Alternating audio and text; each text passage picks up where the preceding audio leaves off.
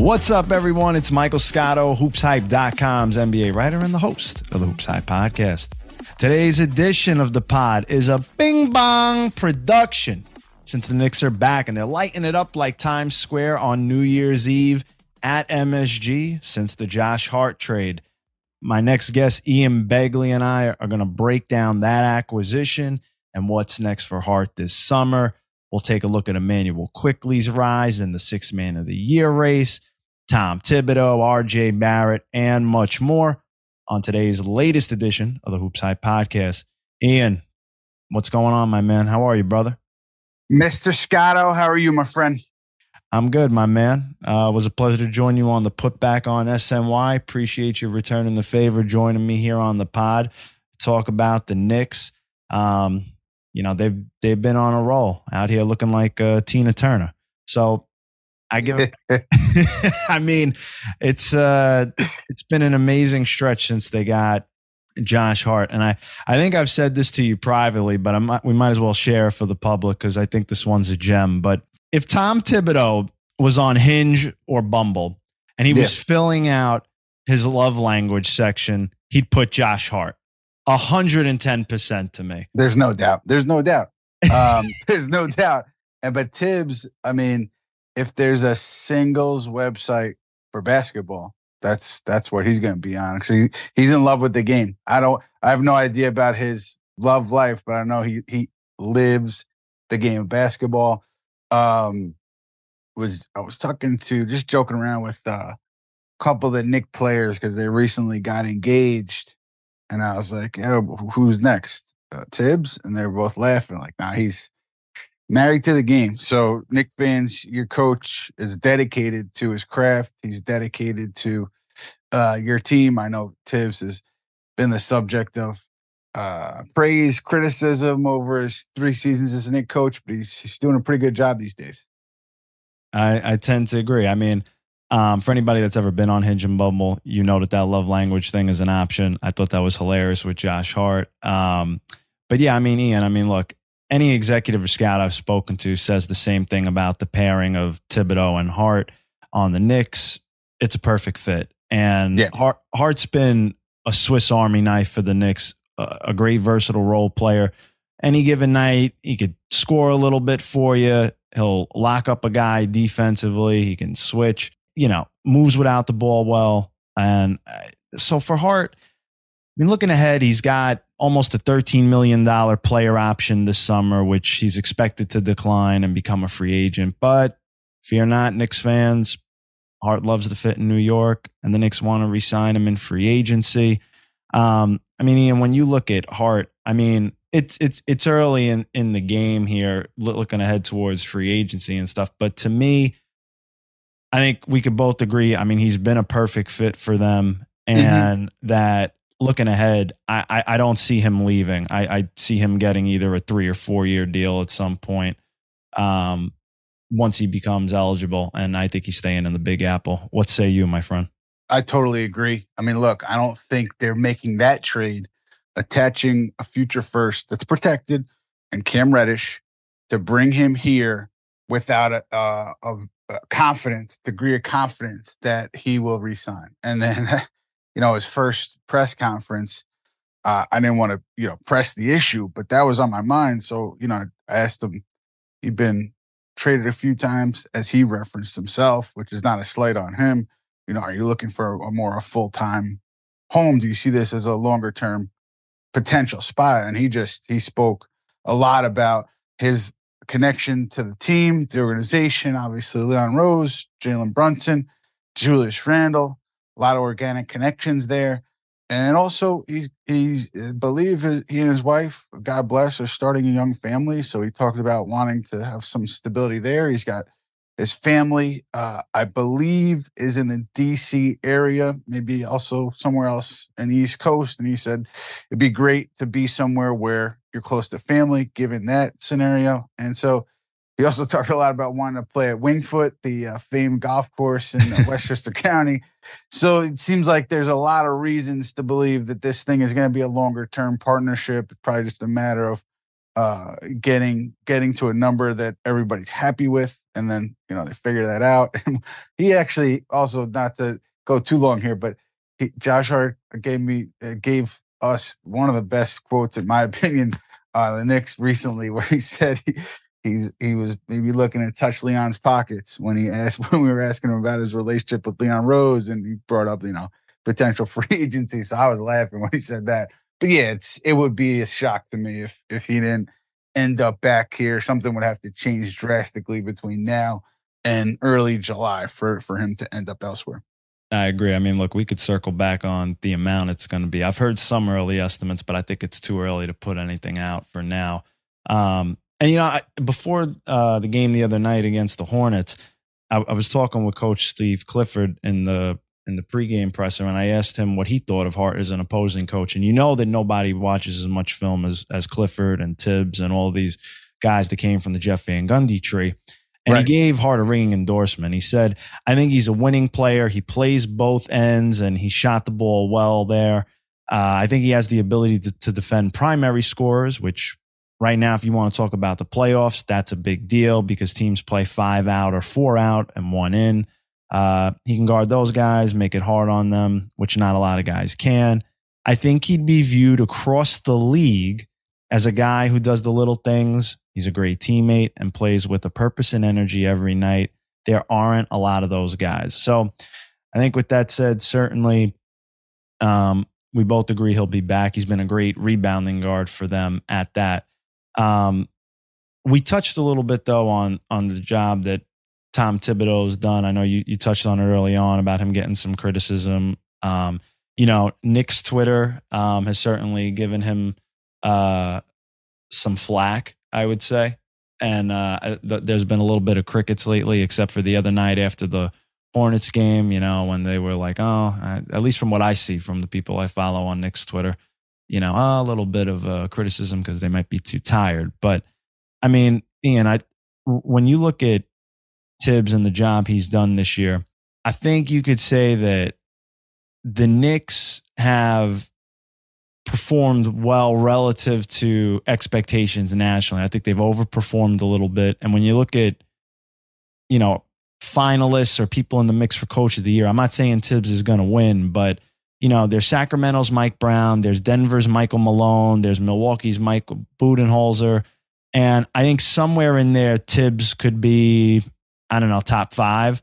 And then if, if they continue this run, um, and, and Steve Clifford, you know, was talking about Tibbs last night and, and saying about the other night, saying, you know, he's been more than a friend. He was a mentor, the guy that took him under his wing. He showed him how to make notes.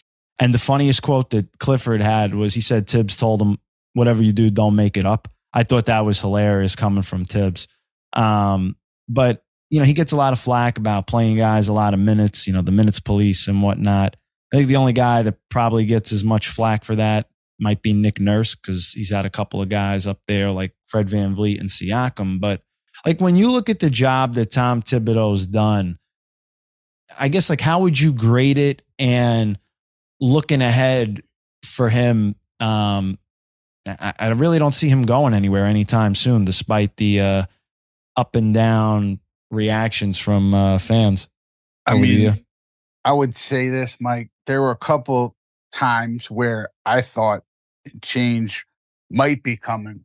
One of those times was last year before the All Star break. The Knicks had a bad run; they were getting destroyed. And the the last game before that All Star break last year was Brooklyn coming back. I think Knicks had a big lead. Brooklyn came back.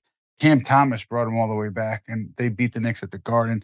And there was a lot of uh, consternation at that point about what was going wrong. Uh, there was people internally, like pointing the finger at Tom Thibodeau, and it seemed like a change might have happened then, but uh, Leon Rose, I think, was given the autonomy to make a change then, did not, stuck by Thibodeau um, at that point. And then also, you look earlier this year, Knicks 10 and 13, bad loss to Dallas at home.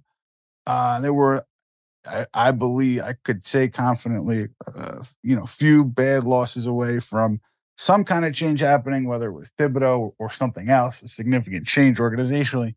And then Thibodeau changed the rotation. Knicks win, I believe, eight in a row. They go to that nine man rotation, win eight in a row, and they've been a very, very good team since then. So you look at that, the, the context to me from early December to now, and you give Tom Thibodeau a lot of credit for the Knicks are. I mean, look, when you coach or manage in New York City, you're going to be under the microscope. That's just how it works. So every loss is going to get dissected. Every win, you're going to get praised. But the, the that's just the nature of of pro sports. I think in this town for Thibodeau, I think even the the biggest Thibodeau critic has to give him credit for this season because of the way everybody has played and the way things have come together from a bottom line perspective. I mean, Julius Randle bounce back season. I don't think many people saw that coming. Jalen Brunson reaching the level that he has. Don't think many people saw that coming. Uh, the way that the Mitchell Robinson, Quentin Grimes duo has impacted the starting lineup. I think that's been been significant. And and so on down the line, the Knicks have several success stories here to tell this season. And Tom Thibodeau, in my mind, is in the middle of all. So you got to give them credit for where they are right now. Who knows what happens on this coming West Coast trip? Who knows what happens over the final 17 games or so? Anything can happen. But to this point, here we are, uh, early March. Knicks just snapped their nine game winning streak. And you get you got to give Thibodeau, Thibodeau ample credit there as far as the letter grade. I'm not good at that stuff. I mean, I got bad, got shoddy grades, I would say, as a certainly as a college student. And uh, uh, high school, I decent grades. So I, I can't give anybody letter grades. I just know that he's been solid. oh man, well, it just goes to show you GPA doesn't always uh, matter in the grand scheme of things. You're you're a character, bro.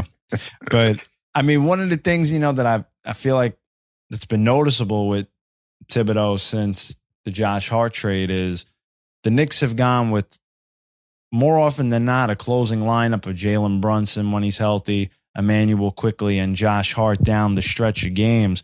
Uh, yep. Occasionally, Quentin Grimes will see some minutes, but noticeably absent has been RJ Barrett. And, you know, during the summer, Barrett was discussed in the Donovan Mitchell trade talks. And looking ahead, I, I expect his name to pop up again in trade talks if the Knicks are linked to any star player that hits the market. Um, Ian, when you look at RJ Barrett and this kind of evolving role down the end of games where he's been on the outside looking in as as a closer. Do you see that kind of continuing going forward? And uh, curious what you thought of, you know, kind of my stance at least that if they're out there trying to get a star this summer, you know, whoever it may be that pops up, that we very well uh, could see RJ in those conversations. I mean, look, as far as the closing lineups, Thibodeau has said consistently that it's kind of based on matchups, based on how things are going in that particular game. Uh, and so I think the the decisions kind of reflect that. And if the Knicks are able to close with that particular lineup on that particular night, you know, nobody's going to second guess Thibodeau. Uh, but if they lose the game, they blow a lead, and RJ Barrett's on the bench, Quentin Grimes is on the bench, or whoever's on the bench, Thibodeau's going to get second guessed. But you know, why didn't he have player X in there? Uh, but with Barrett not being in those closing lineups, I think uh, more often than not, yeah, it's. It, I think it's just a reflection of grind. Uh, excuse me, of Hart playing really well, of Quickley playing really well uh, in that given night. And as far as the trade stuff goes, I mean, Michael, you know this as well as I do. Barrett last offseason, Utah wanted him. There were deals that were discussed between the Knicks and the Jazz that included RJ Barrett. Uh, so to me, that tells you that some people in the organization were comfortable with moving Barrett in a Donovan Mitchell deal. Ultimately, team president Leon Rose did not pull the trigger on a on a trade for Donovan Mitchell, so he was not comfortable with whatever Utah was asking for, uh, RJ Barrett included or not. But the idea that the Knicks were comfortable discussing packages with Barrett in them with the Jazz uh, you just to me signifies they're comfortable doing that in the future if it's a player that they really covet. So I think it just depends on who's available, what that player's potential fit is, what the cost is. I don't think, uh, geez, I don't think any Knick outside of uh, Jalen Brunson would be untouchable in any trade scenario for a star player. So RJ Barrett included in that group. I mean, I could overall agree with that assessment. I think Julius Randle for the Knicks is a guy that is probably more valuable to them than any other uh, team at this point. So I, I mean, I, I would have a.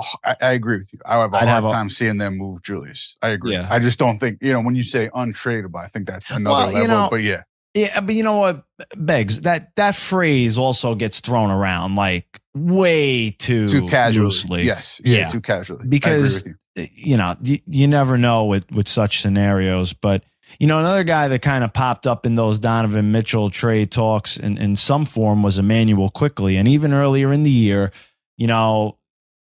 There were rumblings out there about the Knicks being open to moving him for first round picks. Some teams had called uh, at various points. We've all done different reporting on those teams, but obviously nothing materialized because at the time, you know, the Knicks really weren't going to get a first round pick if they were going to sell high. And then he started playing well. He started for them, and then it didn't make sense to move him. So nothing. Yeah. I never got the sense anything really was close there as far as him finding a new address. But I mean, since then, Beggs, like Immanuel Quickley has become a strong candidate for the Six Man of the Year award and arguably the front runner, according to a lot of betting odds out there, if you follow that stuff, especially after the Boston game.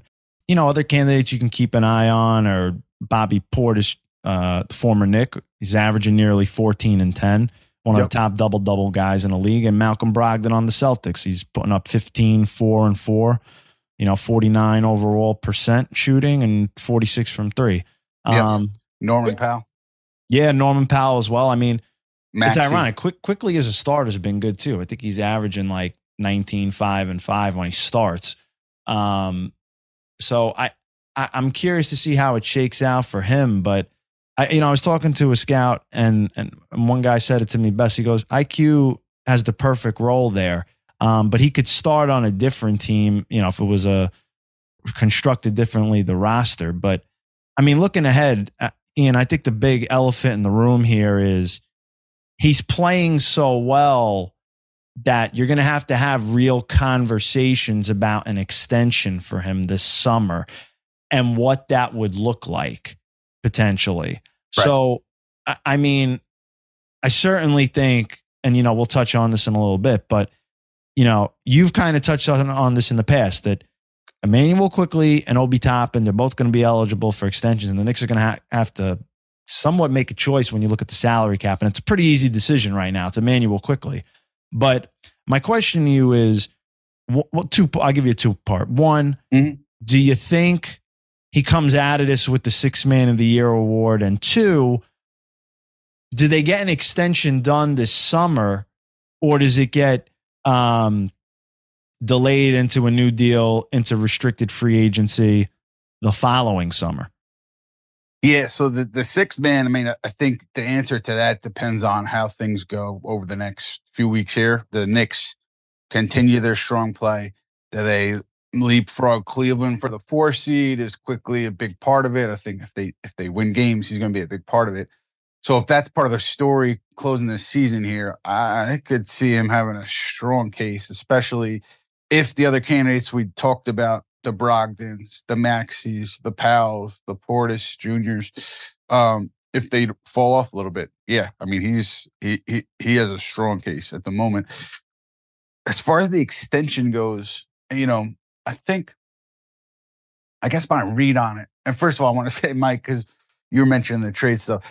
Can you imagine uh, being one of those teams like now that said, ah, I don't know if we want to do a first and player X because of whatever whatever the reason was. Imagine saying that in November, early December, and then now he's playing the way he is. I wonder if teams kick themselves in those scenarios, or if they just say, "Hey, whatever, we didn't see it coming. It's fine." If I'm if I was a team, I would kick myself seeing Quickley play this way. I'll say Uh, this real quick, just on that. Um, Yeah. You know, I think, I think Rob Hennigan had a job title or does it of director of foresight. I would love to. I I, I would laugh if there's a team that has a director of hindsight 2020 because yeah, they definitely they definitely would be kicking themselves. I mean, there's no doubt about it. But um, and Maxey, I, I just want to say this real quick. I know you brought up Maxey. Yeah. I don't know if he's going to have enough games.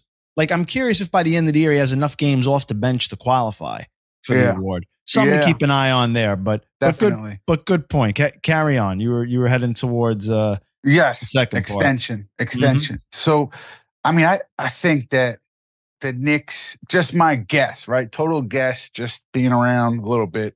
Guess would be Knicks would have to come with something significant to to lock it in and and to like you know, and I I don't think they I think they would, and I think they'd be smart to, but I I do think you're not gonna, given how things have gone to this point, I don't think you're gonna get some kind of uh, home team discount for extending Quickley. You're gonna have to come with a strong number to get something done.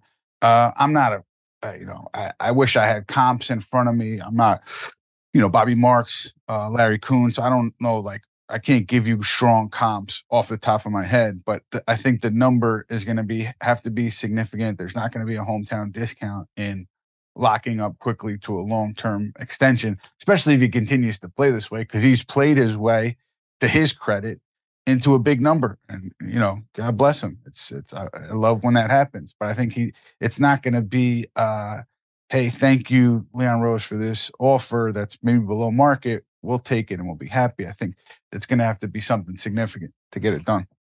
Yeah no question. I look i could tell you right now Quickley and his reps at Roc Nation are definitely pulling up those player comparisons now on like basketball reference and everything and and getting ready for those negotiations way down the line. But Ian, like we touched on it a little bit.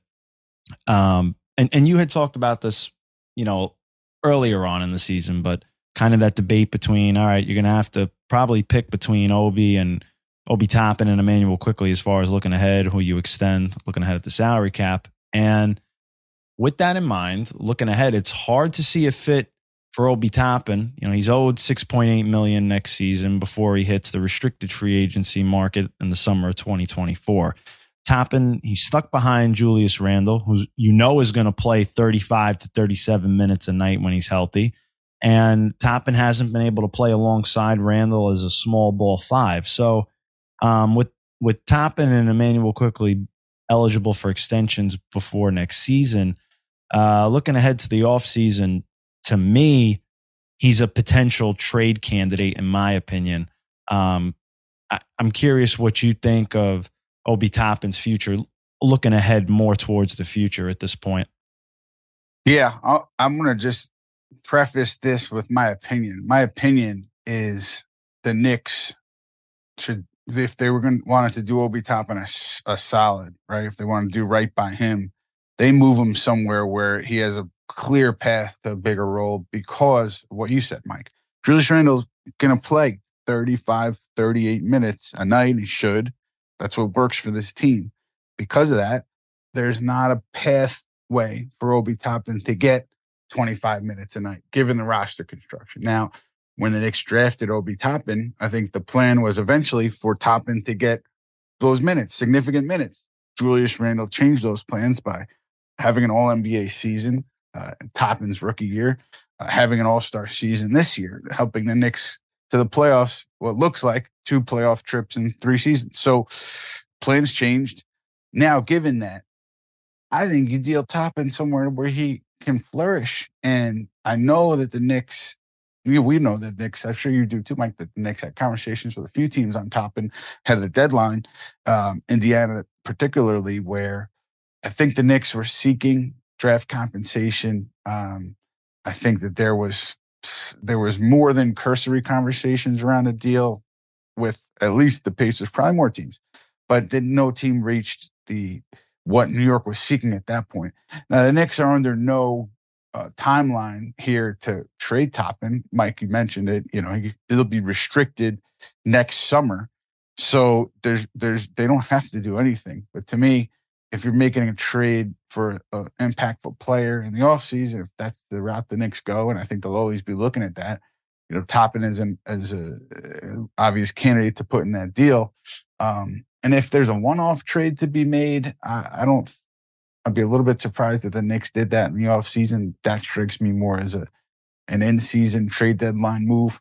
Um, but one way or the other, Uh, I I would assume they continue to at least talk to teams about Toppin. But I'll say this too, though, like maybe Obi Toppin. Maybe it's the Knicks feel it's best for Toppin to be that guy, to be that 10 to 15 minute guy, to give him what he's giving him off the bench.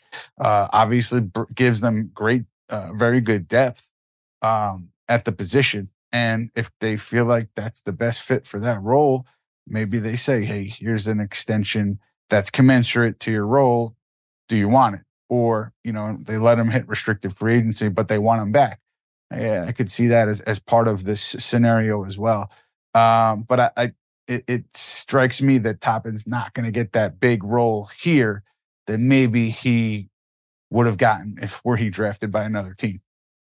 Yeah, I mean, I would agree. I think um, with Indiana, what was interesting, they had plenty of guards um, on that roster, and for the Knicks at the time, you know, you kick it around, but it all worked out in the end because I think if they would have gotten one of those guys, then Quickley would not have ascended as much as he did, and you know, Quickley's rise has been at the expense of Derrick Rose, and uh, you know, there was a belief that the Knicks could get some type of compensation for Derrick Rose along the lines of a second round pick.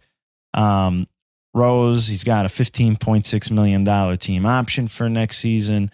Um, so he was essentially an expiring contract, but the Knicks kept him through the trade deadline and playoff eligibility waiver deadline as a veteran mentor and a backup point guard as insurance in case there's an injury. I don't even think we need to really talk about as much whether they're going to pick up that option or not. I think you could pretty much read between the lines there. Mm-hmm. Um, but like Derrick Rose's situation, I don't know if I really had a thought on it back and forth. Just you know, coming up on uh, mentioning that like Quickley's rise was at uh, Derrick's expense, but I mean Derrick's been a pro as far as I've heard from anybody, and um, I still think he's got some juice left uh, to help a, a team down the line. Um, I mean, time will tell on that, but I don't know if you had any thoughts on on Rose there before we uh, pivot on to maybe like one more topic or so.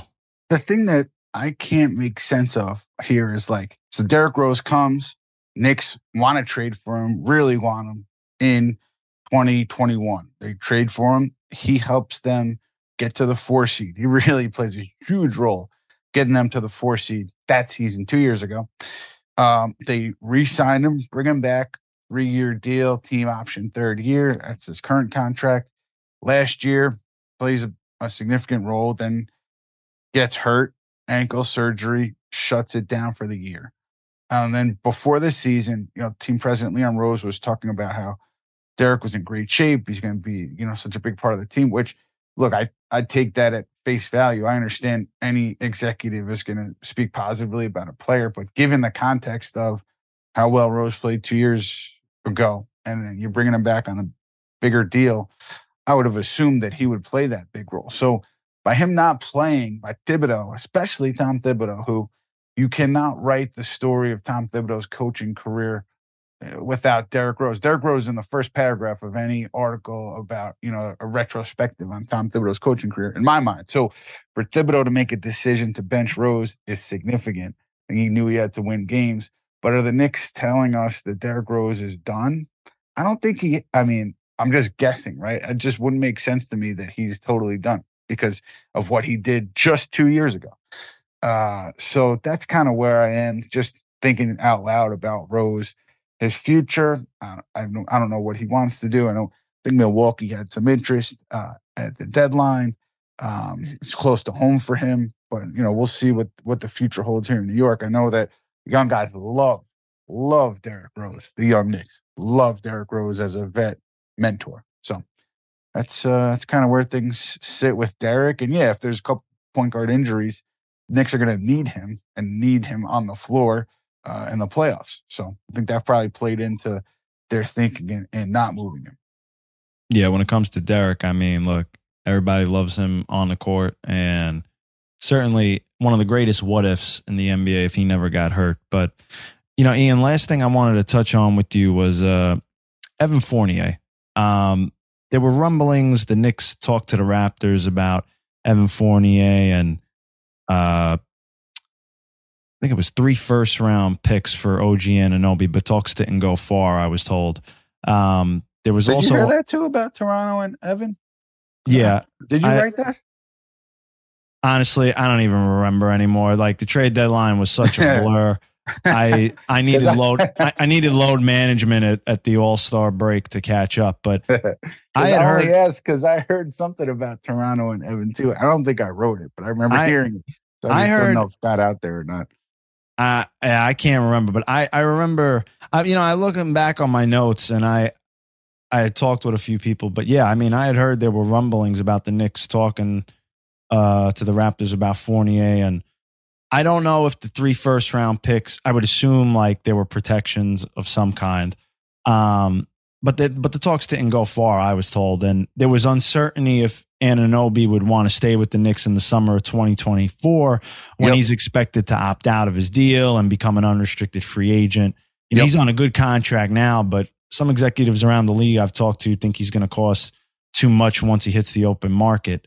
You know, for Fournier, next season he basically becomes an expiring contract at 18.8 million because the Yep. 2024 five season that's a team option. So um, I was curious from your standpoint, were there any other trade deadline talks you heard with Fournier discussed that maybe um, you hadn't written about or d- didn't get out there yet? And uh, if you think he's with the Knicks to, to start next year, I mean, this point, you know, his role is what it is this season. Man, specific to Evan, Toronto was a team. And then I think I think this was written. Somebody must have written it, but in this like early December, um, there was was it early December?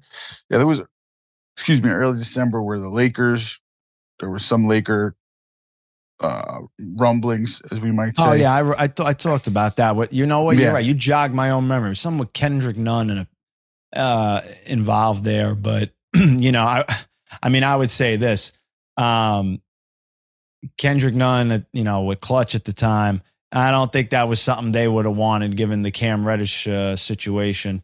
Yeah, Um, yeah. That cam thing has Yeah. has uh it's got I think it has some some maybe some repercussions with like just down the line. But in terms of uh Fournier specifically, there was also, I mean, obviously go back to the offseason. I think there was a he was a part of a three teamer um where the, in the Donovan Mitchell talks that didn't obviously come to fruition, but to um when he's expiring, when he becomes an expiring contract, yeah, it just becomes, uh, I think, an easier deal to make. And obviously, great shooter. Uh, you know what you're getting with him. He's got a proven NBA pedigree, despite falling out of this Knick rotation. So, I, you know, I think I would assume there's going to be uh, significant interest in him whenever the Knicks do entertain talks about him again. For sure, my man. I, listen, I appreciate you taking some time to to join me, talk a little Knicks. This was a this was a fun edition of, of uh, a Bing Bong edition of the Knicks pod with you, my man. Hey, usually with the Knicks, we're talking about uh, ping pong, not bing bong. We're talking about the ping pong balls at this point in the year with the lottery. So I'm I'm glad to be able to talk, uh, you know, about a, a positive development for this group, particularly because of the the fans, so passionate fans.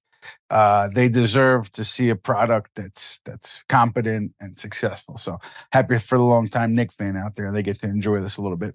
I look forward to the Side Talk NYC playoff edition of uh, the Knicks video. Like uh, just after that first one when they did uh, when they beat Boston and whatnot. But no doubt, my man. I mean, look, Jalen Brunson's impact has been profound. But my man, I appreciate you joining me. And I also want to thank everyone else for tuning in. If you want to hear more episodes of the HoopsHype podcast with guest appearances from NBA players, coaches, executives, and media members such as Ian Begley, you can like and subscribe to it on Spotify, Apple Podcasts, and anywhere else you listen to podcasts. You can keep up with my tweets on Twitter at Mike A. Make sure you're following my man, Ian Begley, one of the best guys in the business and one of my personal close friends. You can follow him on Twitter at Ian Begley. Until next time, I'm your host, Michael Scotto, wishing you and yours all the best.